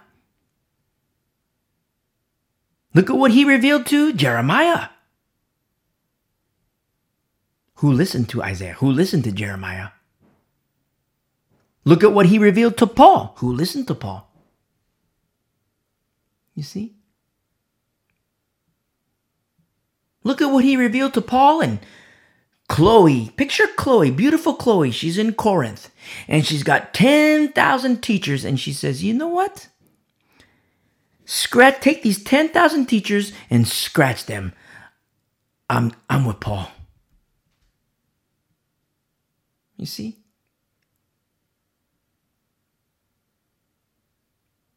And look at what the Lord revealed to her. She was on the right frequency to understand hey, this is getting this is bad in Corinth and it's getting worse. You see? You have these pastors. Oh, that was the, the book of Acts and the gifts of the Spirit. That was for that dispensation. It is not for today. Well, why isn't it up for today? Oh, pastor, oh, pastor, or guy in a pastor's suit, pastor's clothing, pastor's attire. Why isn't it for today? Well, it's not for today because we don't see it. We don't see the evidence of it today. We don't see it today. Well, there's a reason for that. It's not because those gifts were locked in that dispensation, it's because those gifts aren't in you. Why aren't they in you, Pastor? Oh, God is sovereign. We cannot know his ways. Okay, I got my answer. You revealed why they're not with you because you're not with God. You're not with God. Because God does nothing without revealing to his servants. And because by your own admission, you proclaim that God is sovereign and no one can know his ways, you're revealing who you are. Guy in pastor's attire. And the Bible, the Word of God, my Savior, my Master, He prohibits me from submitting to you. Therefore, I'm not going to submit to you. Because your theology, it's crazy town. You also fulfill prophecy. Where there's going to be crazy town in the last days. Hello, you're crazy town. You see? We have to understand what the Word of God teaches because this fierce battle, it's not coming, it's already here. And we're already taking casualties. And Jesus, the commander of the armies of the Lord, who Joshua worshiped, He's the one who reveals and he's the one who says that there will be 100% casualties, even among the elect, unless those days were shortened. I want to know where are the men? Where are the women? With the mindset of the warrior, with the heart of the warrior, the death before dishonor type. That's what I want to know. You see? It just blows me away so much because we have these accounts of battles according to the flesh. According to the flesh. But according to the flesh, in these rules of engagement of the covenant, you have in verse 20 the stars from their courses who fought against Sisera. The attachment of angels on the battlefield. You see? This is going to happen in the last days. When there'll be there will be major major war in the heavenly realm. But who is it where is it? Where is the fellowship where the formula is right? Probably going to be a tiny church. The me- the age of the megachurch is, you know, that's like judgment. God's judgment. The age of the megachurch is over. We're in the tiny church model now. And the tiny church model where you have love feasts You have baby believers, you have mature believers, you have deadly believers, and everybody in between, the good deadly. You have godly overseers, patterns of righteousness, godly pastors, patterns of righteousness, and they oversee. Qualified pastors teaching, pouring in, feeding the flock. And when that formula is right, you're also going to see koinonia, ecclesia, love feast. And every priest, both sacrifice and gifts. And our high priest in the order of Melchizedek also has gifts when he sends his spirit. You have gifts of the Holy Spirit. No expiration date on those, as the Calvinists say, as the Presbyterians say, as the Reformed theory people say. There's no expiration date. The reason why we don't see it like we see in the book of Acts is because the formula is not like the book of Acts. We have lost our way. But for a remnant, for a remnant, for a remnant like Zebulun and Naphtali, who knew better you see, death before dishonor. You know, I'm with Deborah, Zebulun, you know, I'm with Deborah, Naphtali, I'm with Deborah, and, you know, we're going to war. I'm not staying home. I'm not by the seashore. No, it's time for war. So, you know, everybody, we're going to war. Okay? It's not everybody. Okay? Remnant, let's go to war. You see? And you know what's sad? Reuben, Dan, Gilead. Yes, they there's that aspect of fear from war. But don't forget, perfect love casts out fear. And these peoples, they missed out on this angelic interaction. They missed out. They didn't experience it. And it's not that we seek after experience, but they missed out on the experience nonetheless. When the angels get involved with the saints, as Hebrews 1 reveals, in ministering to the saints, and you look at the book of Acts, and you see the saints being ministered to by the angels. And then you have wicked men at pulpits saying, Oh, that was for 2,000 years ago, the gifts of the Spirit, the moving of the Spirit. But when the formula is right, you're going to see the interaction of angels inside the church. But the type of church, that's a very, very, very special church. That's a remnant. I mean, you look at the seven churches in Revelation 2 and 3. Seven churches. And five are told to repent. Two are not they don't they don't have to repent. Why? They have good pastors, good teachers. They're right with God. They're not told to, it's Smyrna and Philadelphia. But there is only one, Philadelphia, that has safety. You see? That's a spe- specific formula. That's a specific formula. And yet it is written. Look at what we see here in verse 21. The torrent of Kishon swept them away. You see, a river torrent swept these forces away. In Judges 4, we see victory of battle, which is beautiful in Judges 4. We see it, victory. But here in Judges 5, where we see this song of Deborah and Barak, and they're singing, we get a first-hand account through this song of the intricacies of battle.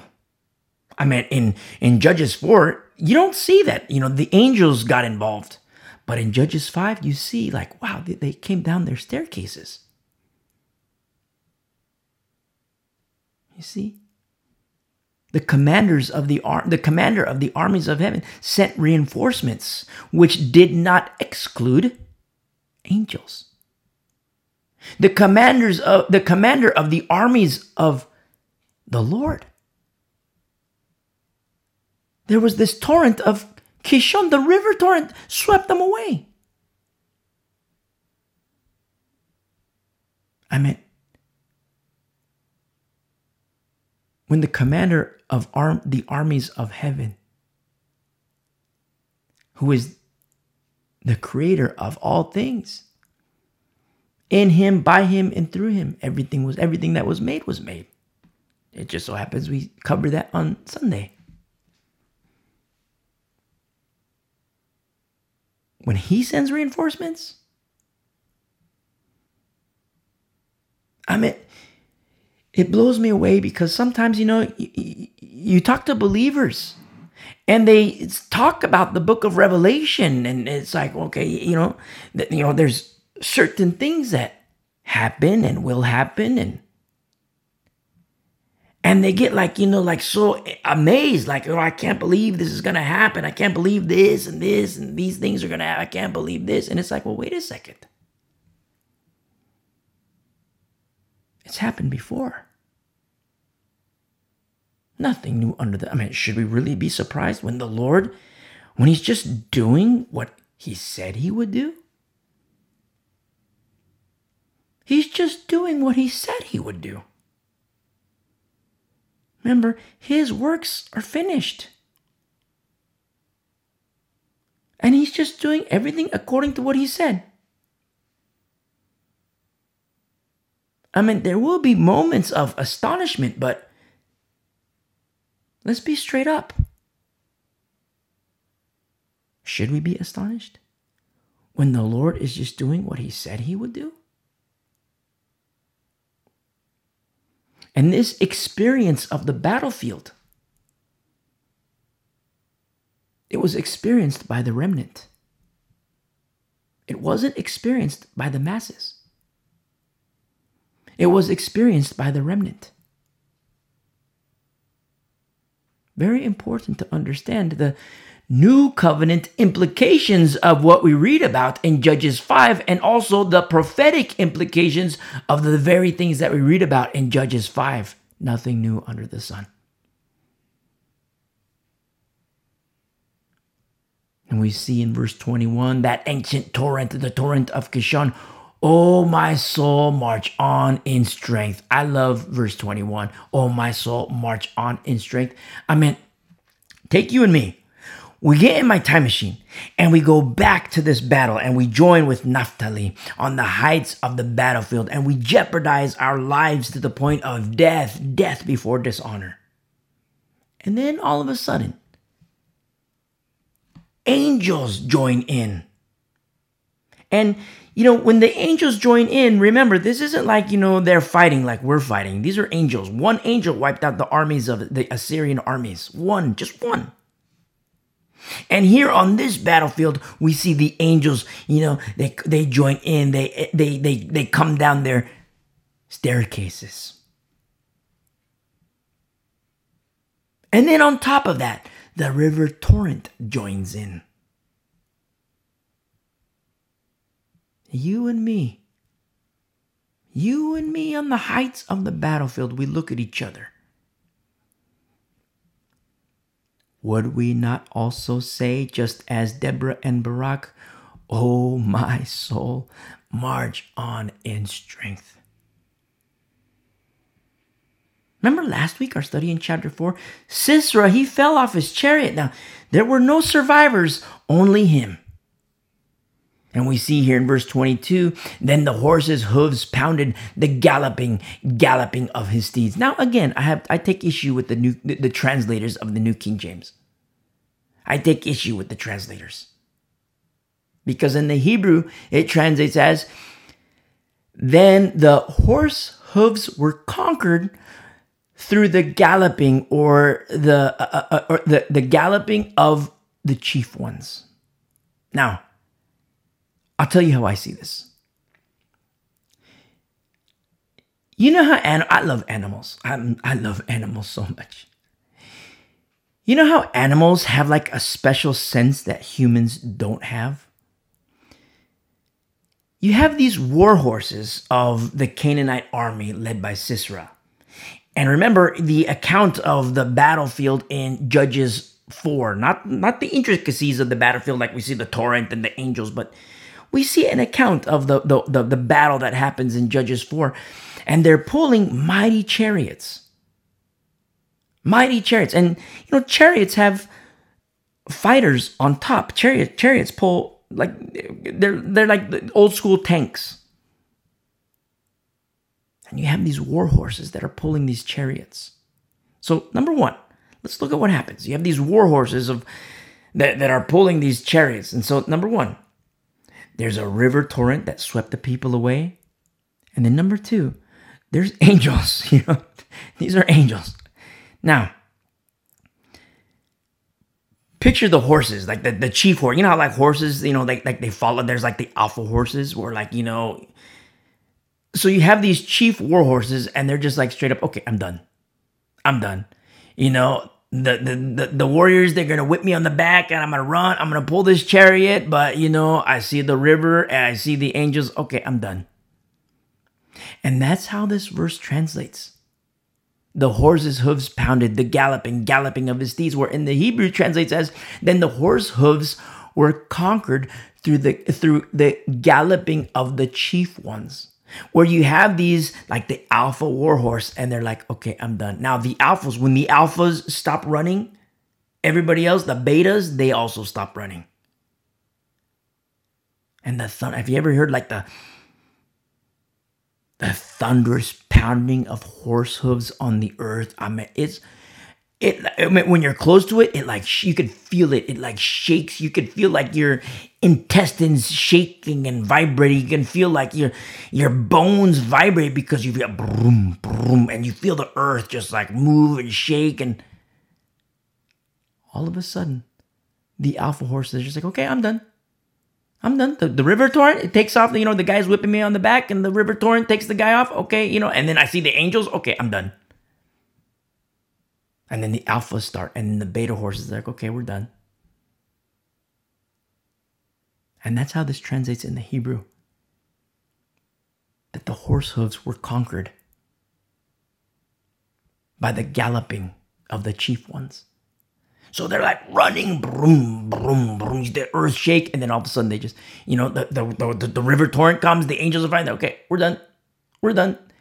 And it's like, wow, they're not, you don't feel that thunder anymore. Now they just kind of gallop along and, okay, we're done. No more whipping on the back. Those guys are dead. The angels fought, the river torrent came. Okay, they're done. Now remember, statutes, provisions in the law to provide care for those war horses. You see, for those war horses to, you know, take that off, take that, take off the attachment, take off, uh, you know, no more chariot. Now even the horses have entered the camp. I love it so much. Even the horses, provisions in the law for the horses, for the animals. No longer a war horse of Canaan. Now you're a horse, the steed of Israel. I mean, have you ever seen war animals? War animals, just like you see veterans who are scarred from war, it also trickles into the animals. Where, like, you know, like in the old school World War II, they gave the command. They said, hey, kill all your dogs, kill all the war. When the war was over, they said, kill all your dogs because, you know, they're going to go back into civilian life in America and, you know, they're going to kill their homeowners. They're going to, whoever, wherever they are, they're going to, because they're war dogs and they're dangerous. You know, you yeah, you're like a, a, little boy. You know, pets the oh, you know, baby girl pets the dog. You know, that dog's gonna kill baby girl because it's a war dog. The scars of war, just as they are in humans, they are also in animals. The war dogs and even war horses. Today, there are still war horses. There are attachments that train in like warfare on animals.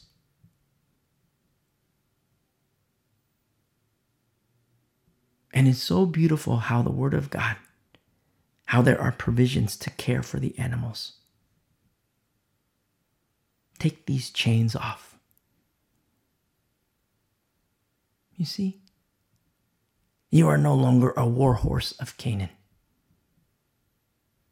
You're a beautiful horse of the camp of Israel. Look what we see here. In verse 23, Curse Meroz, says the angel of the Lord. Curse is it, its inhabitants bitterly because they did not come to the help of the Lord, to the help of the Lord against the mighty. So there's to not join in the fight. That's a big deal. I mean,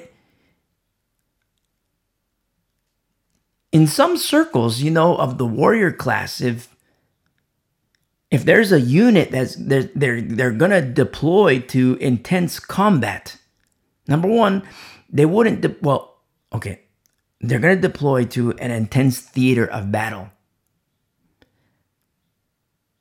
To shy away from that, I mean,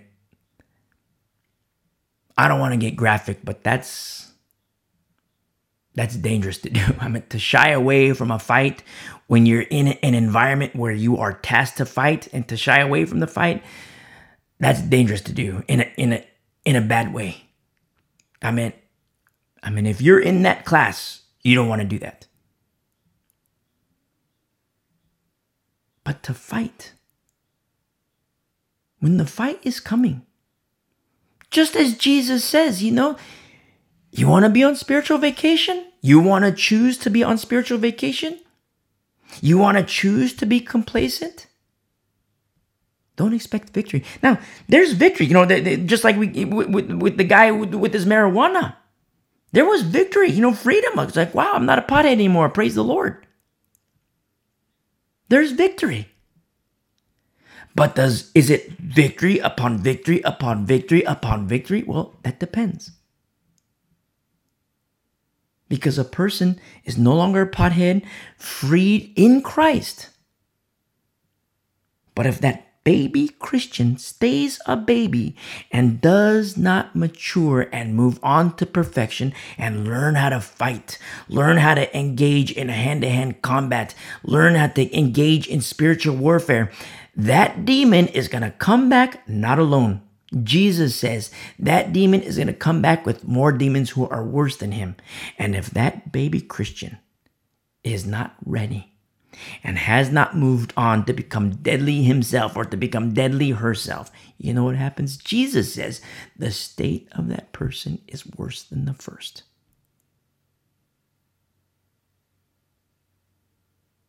Look at verse 24. Most blessed among women is Yael. I love Yael. I love it. Now, we have to admit, she has a dumb husband. Remember in chapter 4, Yael, she has a very stupid husband. Her husband made peace with Sisera and was giving giving Sisera intel on Israel's troop movement. That that's what that, that's what her husband, that was her stupid dumb husband was doing. You see? Yael's husband made a choice to be stupid. That's on him. As for her, she chose not to be stupid. And so let's look at verse 24. Most blessed among women is Yael, the wife of Heber the Kenite. Blessed is she among women in tents. He asked for water. This is Sisera. He asked for water she gave him milk. Remember how, you know, the sole survivor of this battle, Sisera, he sought refuge. And, you know, some nice warm milk. He asked for water, she gave milk. In verse 25, she brought out cream in a lordly bowl. Verse 26, she stretched her hand to the tent peg, her right hand to the workman's hammer. She pounded Sisera, she pierced his head, she split and struck through his temple. At her feet, he sank, he fell, he lay still. In the Hebrew, he sank, he fell, is that he was smote and he perished at her feet. I love verse 24. You know, uh, the account of Yael, and I love verse 24. Most blessed among women is Yael. You see? Beautiful. She's a fighter, she's a warrior. She had a dumb husband, but she made her choice. Husband wants to be dumb? Okay, that's nice. Where she says, Okay, you want to be dumb? Okay, as for me, I will serve the Lord.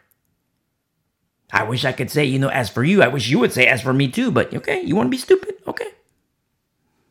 Husband, you make your choice, you know, okay, I'm making my choice. As for me, I'm going to serve the Lord. You want to be friends with Canaan? You want to give intel to Sisera? Okay. Your friend, you want to be chummy with Sisera? You want to be nice and chummy and friendly with Sisera? Okay. I'm going to kill him. You see? Now, you know, little disclaimer here. You know, Old Testament, according to the flesh, according to the flesh. As New Covenant believers, we do not fight according to the flesh. We fight according to the Spirit. But the mindset, the heart of the warrior, of the fighter, is still the same different rules of engagement, it's still the same. Where are the fighters of today? Male, female, I don't care. Young, old, I don't care. Where are the fighters of today? Because the battle, it's not coming. It is not coming. It's already here. It's already here and it's going to intensify and it is intensifying and it's going to be incredibly fierce so fierce that Jesus says the casualties would be 100%, even the elect. That's what the casualty rate would be. I mean, who would go to battle when, you know, eh, carnally speaking, you're going to battle and the commander says, okay, there's going to be a 100% casualty rate? Who would go to battle? I mean, you hear war stories. You hear war stories from back in the day. And there are some commanders where the intelligence and their intelligence briefings, and they say, listen, the casualty rate is high. We're going to go into this theater of combat, and the casualty rate is going to be, you know, over 50%. The casualty rate is going to be like over 70%. Then you take the heart and the mind of the fighter. Some units weren't given those orders because no one would fight. They would fight the commanders. But there were some warriors. Death before dishonor. They say, okay. Okay. With that high of a casualty rate, they still go. Knowing that in the grand scheme of warfare, they're holding off of these enemy forces. That is going to help. It's going to provide aid. It's going to provide respite. Death before dishonor. You see, it speaks of the warrior class, the warrior mind, the warrior heart like Zebulun and Naphtali. Beautiful Deborah. Remember chapter chapter 4? The Lord became forgotten and there was oppression. But Deborah, this also this, look at how beautiful Deborah is. She remembered the Lord. She retained the Lord in her heart, in her mind. And for such a time as this, in her era, for such a time as this. Look at how she was used. Look at how the Lord used her. You see? As his vessel. Where the Lord says, you know what? That's my girl. That's my girl. Barak, that's my guy. And I'm going to use, you know, uh, use Deborah as jumper cables for Barak.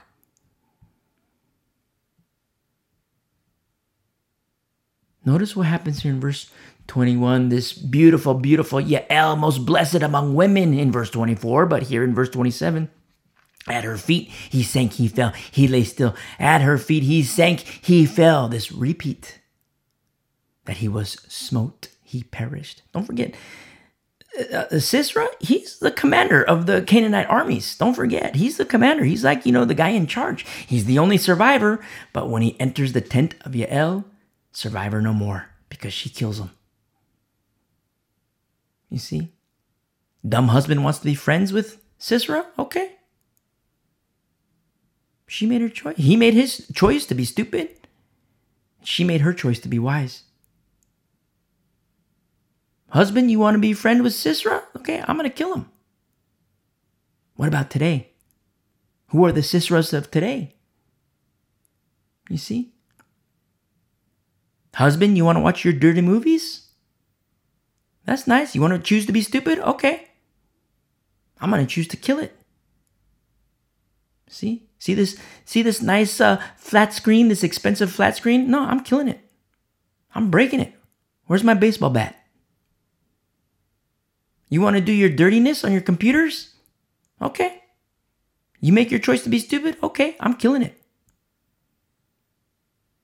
Where's my baseball bat?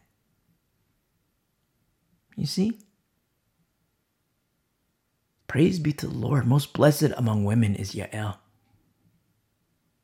And at her feet, this commander of the armies of Canaan, he was smote and he perished. He lay still. At her feet he sank. He fell. Where he sank, there he fell dead. In verse 27, he was smote and he perished.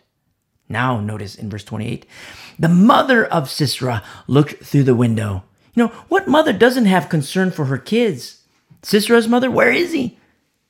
Where is he? See, every single person has a choice to make for themselves. And obedience is a learned thing. Remember, obedience is a learned thing.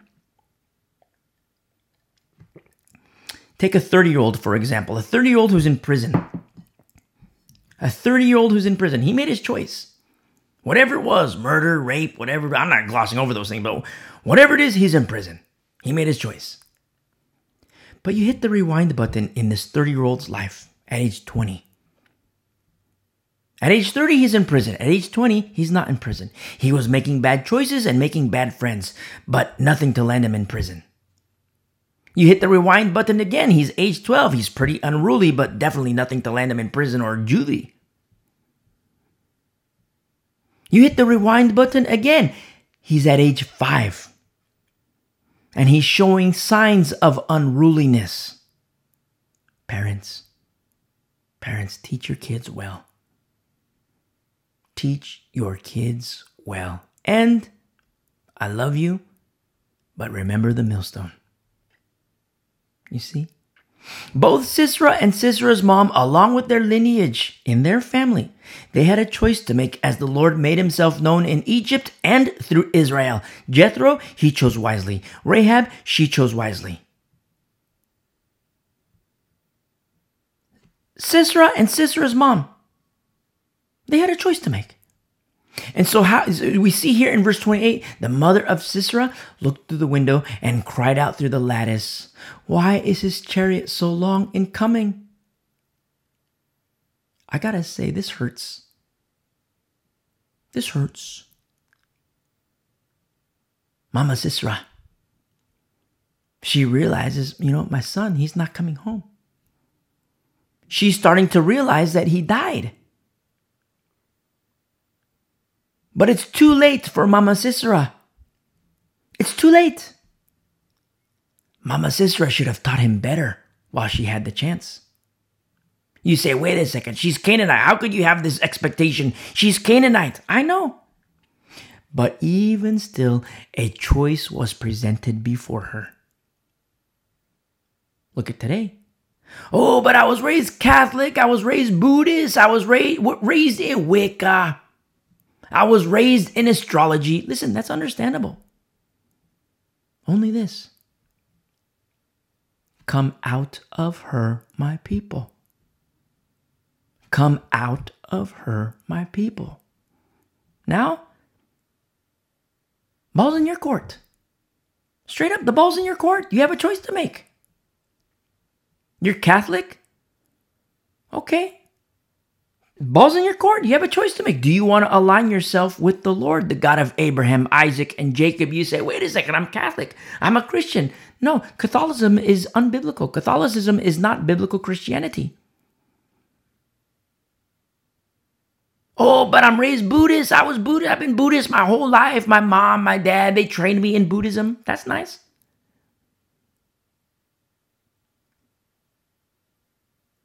Come out of her, my people. Oh, but I'm Wicca, I'm astrology. Okay, that's nice. But you have a choice to make. Are you going to stay Catholic? Are you going to stay Buddhist? Are you going to stay Wicca? Are you going to stay in astrology? Or do you wish, do you desire to align yourself with the God of Abraham, Isaac, and Jacob? Whose name was changed to Israel? Do you want to align yourself with him?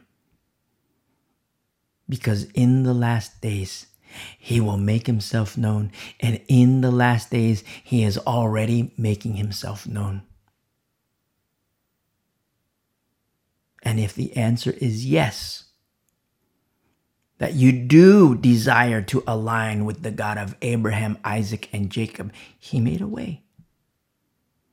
It's through His Son, Jesus Christ, His only begotten Son. And if that's you, hit pause, listen to the message, How to Commit Your Life to Christ. And you do exactly that. You commit your life to Christ. You come back and you listen, we grow together, we mature together, and we continue onward to paradise.